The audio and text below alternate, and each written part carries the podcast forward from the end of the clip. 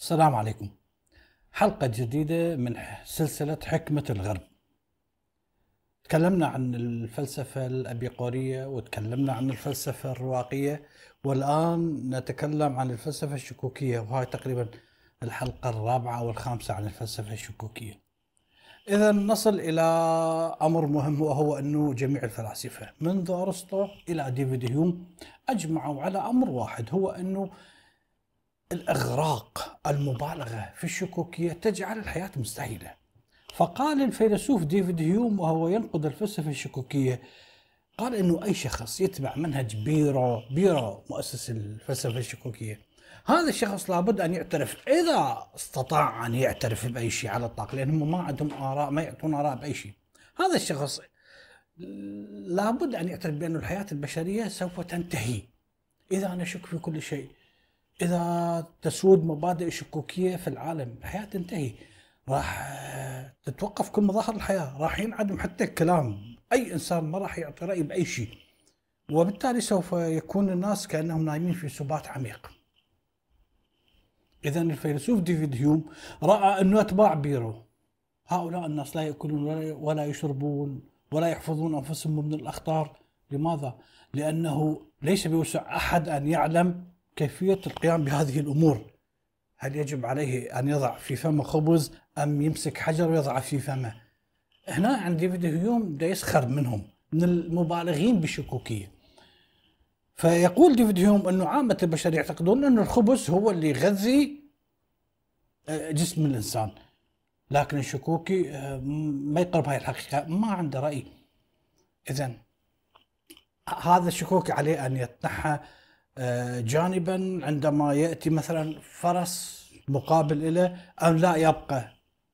يعني على اعتبار إنه هو ما يكون آراء عن المخاطر اللي تحدق به. شكوكي يحجم عن إصدار أي آراء بشأن الأمور والكوارث اللي ممكن حتى تصيبه. وهنا ممكن أن أي واحد يسأل سؤال. السؤال هو هؤلاء الشكوكين اللي يشكون في كل شيء. طيب إحنا ما فد يوم شفنا لنا شكوكي صعد إلى قمة جبل وقفز من قمة الجبل بدل أن يقفز في حوض سباحة. لماذا؟ أبد لم نلاحظ إنسان مؤمن بالفلسفة الشكوكية أراد أن يخرج من البيت فبدل أن يذهب إلى الباب ذهب إلى الحائط. لماذا؟ يعني ما دام أنتم تشكون في كل شيء طيب لماذا تتصرفون في كثير بكل حياتكم بعقلانية فتخرج من الباب ولا تلقي بنفسك من فوق جبل وغيرها من الأمور. الفيلسوف الشكوكي اريكسيلاوس عنده إجابة لكل هذه المسائل. فبالنسبة للإنسان الشكوكي الذي يلقي بنفسه في حوض ولا يلقي نفسه من الجبل، يقول إنه المكان يبدو بالنسبة للحوض ملائم للشخص اللي يريد ينظف نفسه يسبح نسميه طيب هذا إذا صعد فوق جبل يقفز على ماذا؟ لماذا يتوجه إلى جبل ويلقي بنفسه؟ مؤكد هو أنه عنده غاية أنه يريد يسبح فيتجه إلى حوض الماء فإذا كان الجبل يبدو مثل حوض السباحة سيذهب هذا الشكوك بدون أي تردد وبما أنه الجبل لا يبدو مثل حوض السباحة عندما يقفز منه فالشكوك لا يتجه إليه. وكذلك بالنسبة للباب الباب يبدو وهاي الكلمة راح تتكرر كثيرا عند الفلاسفة الشكوكيين. الباب يبدو هو المنفذ الأنسب من أجل أن يخرج الحائط لا يستطيع أن يخرج منه. وكذلك الخبز يبدو. بالنسبة للشكوكي إنه يغذي الجسم آه، الحجر ما يغذي الجسم. وكذلك فكرة الدهس تحت سنابك الخيل لا تبدو فكرة جيدة. لذلك هذا الفيلسوف اركسيلاوس يرى أنه على الرغم من انه شكوكي يحجم عن إعطاء أي رأي، يحجم عن القطع بحقيقة الأشياء، لكن مع ذلك انتبهوا شيء جدا مهم، أي إنسان شكوكي من أتباع بيرو عنده قدر من الحرية. يضطر إلى الاعتراف بأنها يعني بالنسبة للحقيقة تظهر على نحو أو آخر. هم مو يرفضون كل الآراء، هم مو يرفضون الحقيقة، لكن عندهم قدر من الحقيقة. بالضبط كما قال أحدهم ذات يوم لا يمكنني التأكد من حلاوة مذاق العسل ولكنني أوافق على أنه يبدو أنه كذلك. إذا الشكا... الشكوكي الإنسان المؤمن بالفلسفة الشكوكية تبدو له الأشياء كما تتبدى لأي إنسان عادي. لذلك هو يتصرف حال حال بقية الناس في أمور الحياة الإنسانية. فهذا الشكوكي هو إنسان يتبع غريزته. يسلك في جميع الأمور وفقا للعادات والتقاليد يتصرف في الغالب بشكل معقول لكن الشكوكي ما يبني أي آراء ولا معتقدات عن الحياة أو لنقل عن طبيعة العالم لأنها متغيرة. يوم نؤمن بنظرية ثاني يوم يأتي عالم آخر ينسف هاي النظرية وهكذا. فلذلك يقول الفيلسوف الآخر سيكتوس يعني هذا أعظم فلاسفة الشكوكية. يتبع الشكوكي القوانين يتبع الشكوكي العادات يتبع الشكوكي المشاعر الطبيعية لكنه يعيش بلا آراء أو لنقل أنه يعيش بلا أحكام. لذلك إذا سألته للشكوكي إذا هذا الخبز يغذي الجسم أم لا؟ فإنه ما راح يجيبك. لماذا؟ لأنه الشكوكي يحجم عن إعطاء أي رأي في في أي مسألة لكن مع ذلك ستجده يجلس الطعام ويأكل الخبز. نفس الشيء. نستطيع نحن أن نسأل كيف الإنسان هذا الإنسان يحجم عن إعطاء أي رأي آه، على اعتبار أنه على سبيل المثال الخبز يغذي الجسم لو لا وهو بنفس الوقت يأكل الخبز ومع ذلك ما يعطينا رأي. على سبيل المثال أنت اذا تأكل خبز وتعرف إنه هذا يغذي جسمك لماذا لا تعطي آراء وتقول ان الخبز مغذي للجسم هنا نتحدث عن الجانب المتطرف من الفلسفة الشكوكية. اذا يوجد فيلسوف آخر نستطيع أن نقول من أهم فلاسفة الشكوكية اللي هو كارل نيادس تقريبا توفى سنة 190 قبل الميلاد. هذا في أكاديمية أفلاطون وتذكرون بالحلقة السابقة ذكرنا أن أكاديمية أفلاطون بهذا الفترة بهذه الفترة أصبحت شكوكية. فهذا أحد رؤساء الأكاديمية هذا ذهب بعيدا في شرح حياة الشكوكيين. لكن آراء مع ذلك كانت أخف وطأة من المؤسس الحقيقي لشكوكية اللي هو بيرو. هذا الرجل رأى أنه ليس من الضروري ولا من الممكن أن يحجم الشكوكي عن إصدار أي حكم على كافة الأمور. فرغم أن الشكوكي لا يستطيع التسليم بصحة أي أمر أو رأي أو نظرية لكن من المسموح له أن يبدي آراء حول بعض التفاصيل. نعم أن يعترف بصحة بعض الأشياء الظاهرية الموجودة في الحياة حال حال الناس. لذلك في وقتها كانت الأكاديمية التابعة لأفلاطون كانت تتجه إلى الشكوكية. بدأت تنفر أو لنقل لا تبتعد عن الشكوكية في هذه الفترة. مع ذلك استمر جاردينيادز هذا الرجل الفيلسوف استمر بالتصرف كالشكوكي ظاهرا لكن يعني كما نقول يعني يحاور ويجادل ويدافع عن الفلسفة الشكوكية لكنه مع ذلك كان ينجح في جميع المحاورات له لكن مع ذلك بدأ يبتعد قليلا قليلا عن الفلسفة الشكوكية. فرغم استمراره في ممارسة لنقل بعض الشعائر الشكوكية في حياته ثم نهائيا فيما بعد تخلى عن الشكوكية. يقال أنه بدأ يؤمن بأمور كثيرة. أكد على صحة أمور قال هذه حقيقة. أبدأ اهتمام بنظريات بمذاهب علمية فلسفية. قال هذه صحيحة. لذلك بدأت الأكاديمية تبتعد عن الشكوكيين. يأتينا الفيلسوف يشترون بعد عقدين من الزمن فيقول ذهب أو انتهى أو أفل نجم الشكوكية أفل نجم بيرون مؤسس الشكوكية. بعد بقرنين 200 سنة سوف يأتي سينيكا الفيلسوف الرواقي فيقول أنه الشكوكية انقرضت تماما. لا يوجد بعد ذكر للفلسفة الشكوكية لكنهم كانوا مخطئين في هذا الشأن. فرغم أنه الشكوكية البيرونية لم تكن منتشرة لم تكن ذات شعبية مثل الإبيقورية والرواقية. لم يكن لها ذاك الجمهور الشعبي الواسع. لكن مع ذلك تطورت بل وصلت إلى ذروتها في كتابات سيك آه، سيكستوس. هذا الفيلسوف الشكوكي المهم. هذا الفيلسوف اللي ولد تقريبا منتصف القرن الثاني الميلادي وراح يحمل على أكتافه مذهب الشكوكية لآخر يوم بحياته كتاباته. هذا الرجل أثرت على الفكر الفلسفي والعلمي في أوروبا منذ القرن السابع عشر ولحد هذا اليوم. فنستطيع أن نصف المواقف الفكرية طيلة القرون الأربعة الماضية بأكملها بأنها كانت صدى لأفكار الفلسفة الشكوكية. عندما نأتي إلى القرن الأول بعد الميلاد هناك فلاسفة شكوكيين كانوا يسموهم البيرونيين أو كانوا يسموهم أتباع بيرون. لكن فيما بعد بدأوا هم يطلقون على أنفسهم قالوا لا إحنا اسمنا الشكوكيين. هذه الكلمة اللي يقولوها عندما هي كلمة لاتينية عندما ترجمها معناها الباحثين معناها المستقصين الذين يستقصون الحقيقة أو عن أي شيء ممكن يعتقدون به. لذلك عرف سيكستوس الفلسفة البيرونية التي هو أحياها في ثلاث نقاط فقط. قال أن الباحث يظن أنه عثر عن الحقيقة. هاي أول نقطة. شخص يبحث عن الحقيقة ويقول أنه عثرت عن الحقيقة أو لا. شخص يقول أنه لا سبيل إلى الوصول إلى الحقيقة. شخص آخر يقول أنه لا أتعب نفسي. أكتفي بالبحث عن الحقيقة. هي ما تتعدى هؤلاء؟ الأمور الثلاثة طب من هو الشكوكي فيهم؟ الشكوكي هو أو الشكوكين هم المنهمكون في بحث دام عن الحقيقة دون أن يصلون إلى الحقيقة. هؤلاء هم الشكوكيين.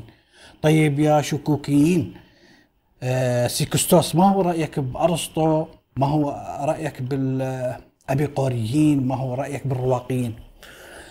يقول هؤلاء نماذج من الناس من الفلاسفة ادعوا أنهم يملكون إجابات على الأقل لبعض الظواهر.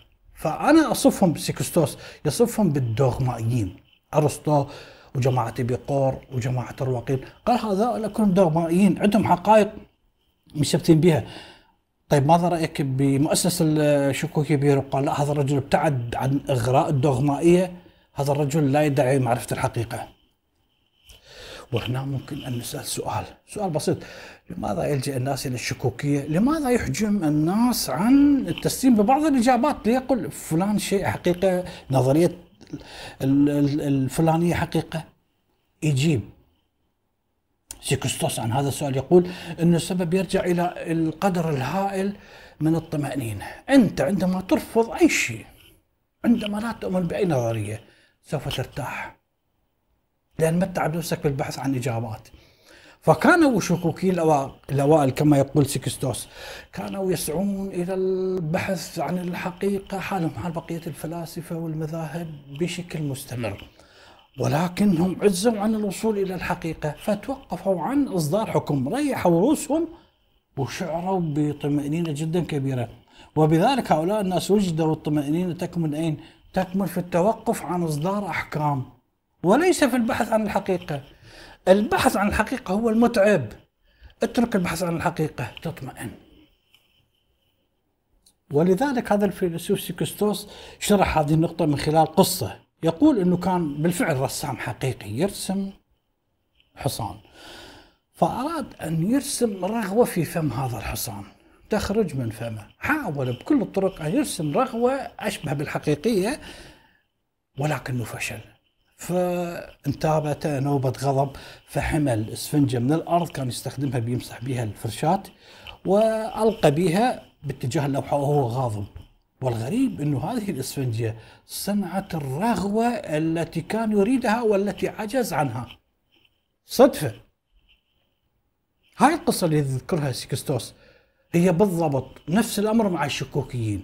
دائما أنت تحاول أن تصل إلى الحقيقة ولكن صدفة. يأتيك شخص يكتشف له نظرية أو كذا وإذا بنا نكتشف الحقيقة. فهم دائما هؤلاء يفضلون أنه يقوم بالإسفنجة على لوحة وبالتالي لربما صدفة نعثر على الحقيقة. فهم يتوقفون دائما عن تبني آراء وبالتالي سوف يطمئنون يرتاحون بفعل الصدفة. لذلك سوف يتكبد هذا الفيلسوف سيكوستوس الكثير من العناء في فائدة أنه إحنا نحن نرتاح أكثر عندما لا نتبنى أي آراء. وضح قال الخطوة الأولى تكمن في التسليم بأن جميع الشكوكيين لا يتبنون أي فلسفة من الفلسفات لا يتبنون أي حتى على سبيل المثال الأقوال اللي تقول لا شيء يمكن معرفته ما نتبناه. حتى لو يأتي شخص ويقول كل شيء نسبي لا نعرف. كل شيء نسبي أو غير نسبي ما نعرف.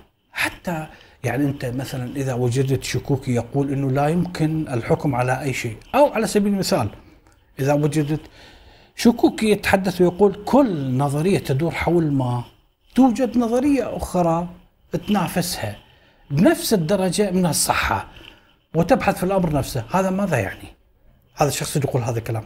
هذا تعبر عن عدم اقتناعه بأي من الآراء المتداولة. محل النقاش. فعندما يقول لك نظريتك الفلانية توجد نظرية تنقضها هو لا يتبنى أي نظرية. لذلك ليس بالإمكان وصف الشكوكي بالدوغمائية، اصف أو ممكن تصف الشكوكي وتسخر منه في أي شيء إلا الدوغمائية، لأنه لا يتبنى أي عقيدة. الدوغمائية هي الناس اللي يتبنون عقائد جامدة وما يغيرها. حتى لو يرى نقيضها أمامه يشاهدها رأي العين هذا الدوغمائي، واغلبهم يكونون يعني أصحاب آراء دينية. الشكوكي اوصفه بأي شيء. الا أن تصفها بالدقمائيه، لا يمكن أن تحجب سؤال على سبيل على سبيل على سبيل المثال، لا يمكن أن تحجب سؤال كيف لك أن تعرف استحالة معرفة الحقيقة؟ لأن حتى هو يقول أنا ما أقول إني ما اعرف الحقيقة. لا يمكن أن تحجب سؤال إنه هو يقول إنه هناك دائما آراء بديلة، لأنه هو لا يدعي إنه هذه الآراء البديلة صحيحة، أنت عندك نظرية يقدم لك نظرية معارضه معارضة لها ولكنه لا يتبناها. اذا ربما يتوصل إلى معرفة الحقيقة يوما ما، من يدري؟ ربما يأتي يوم يتوصل به شخص آخر كما الاسفنجه اللي ألقيت على اللوحة لوحة الحصان وعمدة الرغبة، ربما يأتي شخص ما يكتشف إن النظرية مقنعة أكثر من غيرها، وإحنا قتلنا روحنا على نظريات نؤمن بها 2000 سنة. وشكوكي مع ذلك يعتقد بأنه هذا اليوم صعب. ومع وبعد ما وصلنا له، وصحيح يعني كلام عندما تأتي. مسلمات الإقليدس البشرية 2000 سنة مؤمنة بها وإذا بها تنسف قبل 200 300 سنة. مثلا المسلمة الخامسة وغيرها. وحركة الإلكترون وغيرها. قوانين نيوتن. كثير كثير من الأمور نؤمن بها العلم يؤمن بها ويعطي بها آراء. وإذا ثاني يوم الباحثين والعلماء يكتشفون شيء يقولون لا أمراض السبب السكري والكذا والما اعرف إيش والقرحة وإذا بنا نجد إنه العلماء ثانيا يقولون بعد فترة إنه هذه لا الأشياء الفلانية ما تسبب الأمراض الفلانية وهكذا. اذا عندما يعرض الشكوكي أحدهم يحمل نظرية ما ويعرض وجهة نظرية معارضة فهذا الشكوكي لا يتبنى تلك النظرية الأخرى بل فقط يعرض عليه البدائل يقول له لا تجزم يا أخي أنت عندك نظرية؟ أنا راح أقدم لك نظرية أخرى معارضة لها وزين أنا ما اتبناها لذلك عندما يستشهد سيكستوس بالعقائد العديدة بمحاوراته الموجودة في مختلف الأمم هو ما يقصد أنه يؤمن بعقيدة من هذه العقائد أو يريد يثبت خطأ اليونانيين اللي يحاورهم إنما يسعى إلى زعزعة إيمان اليونانيين بأي عقيدة من أجل أن تصبح مستعد لقبول أي آراء أخرى لأنك عندما تؤمن بعقيدة ما يعني صعب أنه تترك هاي العقيدة تؤمن بعقيدة أخرى فأبقى بدون عقائد أحسن. هذا بالضبط اللي يفسر عدم نجاح هجوم ابيقور على الشكوكيه.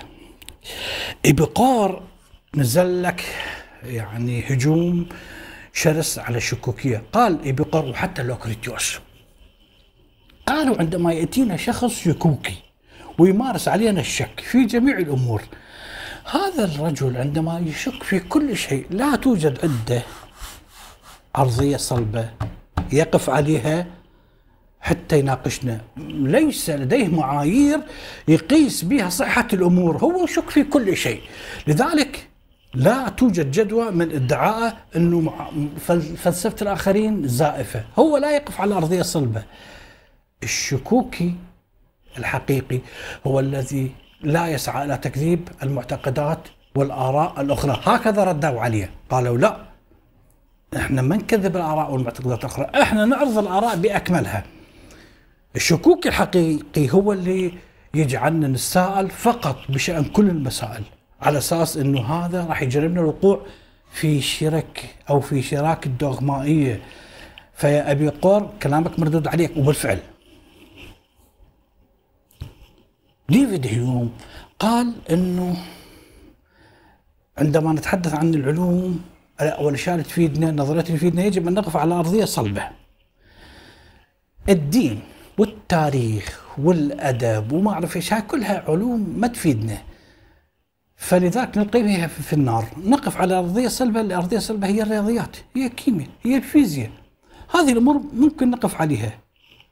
وعن طريقها نستطيع أن نحكم بل ثم فيما بعد تبين حتى الفيزياء والكيمياء والرياضيات وعلم الاحياء لا توجد لها أرضية يومية نظرية شكل. لذلك حاول برتراند راسل أن يجعل من الرياضيات أرضية صلبة حتى نقف عليها وعن طريقها نستطيع أن نجد حقائق. ومع ذلك حتى برتراند راسل فشل في أن يجعل الرياضيات أرضية صلبة. المهم سيكستوس ماذا قال؟ قال أن التوقف عن تبني الآراء والأحكام لم ينطبق على كل صغيرة وكبيرة في هذا العالم إنما فقط على الأمور العلمية النظرية الآراء اللي يجادلون بها الناس. لذلك فكرة عدم إصدار أحكام على الأمور ما تعني أبدا أن الشكوكي يعني أن الشكوكي ينبذ كل شيء موجود بهذه الحياة. على سبيل المثال الشكوكي ممكن أن يشعر بالبرد. هو إنسان ممكن أن يشعر بالحر. أو بالضبط كما يقول أنه العسل يبدو حلو المذاق. الخبز يبدو مغذي للجسد. الطقس يبدو وكأنه سوف يصبح سيء. اذا لا يقطع الشكوكي فكرة عدم القطع بصحة دليل ما أو اعتناق رأي ما ما تثني الشكوكي عن إنه هو بشر وعايش وعنده غرائز وأمور بسيطة بالحياة ما يحتاج واحد يدوخ رأسه بها. لأنه يعني الحديث عن الطقس أو تغذية الخبز لا تعد من قبيل اعتناق الآراء اللي ممكن الإنسان يختلف بها وتعب نفسه بها. فلذلك عندما نقول هذا الفيلسوف سكستوس إن الشكوكيين لا يتبنون أي آراء فإننا بذلك لا نعني إنهم يرفضون كل شيء وإنهم ينبذون كل شيء كما اتهمهم الآخرين. اذا الشكوكيين يذعنون مشاعرهم أحاسيسهم. هاي اللي يستقبلها الجسم من ظواهر مختلفة. ولذلك عندما يشعر الشكوكي بالبرد يقول أنا بردت. لا يقول آه، يعني أعتقد إني لا أشعر بالبرودة. لا عندما يحتاج جسمه يقول أنا احتريت. لذلك الشكوك يرفض تبني الآراء بخصوص مسائل علمية. هذا جدا مهمة. هذه المسائل التي لا تبدو واضحة ولا يوجد عليها اتفاق تام. لذلك العلوم ليس لها علاقة بالمسائل الشخصية. مثل أن يشعر الفرد بالبرد أو يشعر بالحر أبدا. هذه الأمور ليست محل نزاع أو خلاف. هذه الأمور ليست فيها آه، التباس أو حتى غموض. يقول الفيلسوف الشكوكي سيكستوس يقول أن الشكوكيين يسيرون خلف المظاهر مظاهر الحياة العادية اليومية. بالضبط كما يسير الطفل الصغير خلف أبويه. من هم أبويه في هذه الحالة؟ الطبيعة. الطبيعة اللي تمدنا بأفكار وخبرات ودوافع. وهنا فيما بعد سوف يأتينا الفيلسوف جون لوك يتحدث عن خبرات آه، فطرية موجودة بعقل الإنسان. تولد معه. فنحن بشر وعندنا غرائز. هذه الغرائز تدفعنا إلى أشياء. الجوع يدفعك إلى الطعام. النوم اي نعم النوم غريزة ما تستطيع تقول أني لا أنام أو هاي غرائز من عندك. في جسمك توجد غرائز تدفعك دفع حالك حال أي إنسان سواء كنت شكوكي أو بقوري آه، آه، رواقي ايا كنت. هذا سلوكك. اللي يدفعك للأكل وتلبية حاجات غرائزك هو بالضبط حالك حال يعني بدون تشبيه حالك على البقرة. البقرة عندما تتناول عشب هي ما تفكر بأي شيء آخر. هي جائعة وتتناول العشب فقط. فلا توجد آراء من أجل أنه هذه البقرة تحجم عن أن تعطي رأي بها، كذلك الإنسان الشكوكي يأكل ويشرب وينام ويمارس الجنس ويعيش حياته على 24 حباية. لكن أمور أخرى يحجم عن يعطي آراء بها لأن بالفعل ولحد يومنا هذا يوميا العلم يعطينا شيء يناقض به الآراء السابقة. انتهت الحلقة وشكرا لكم.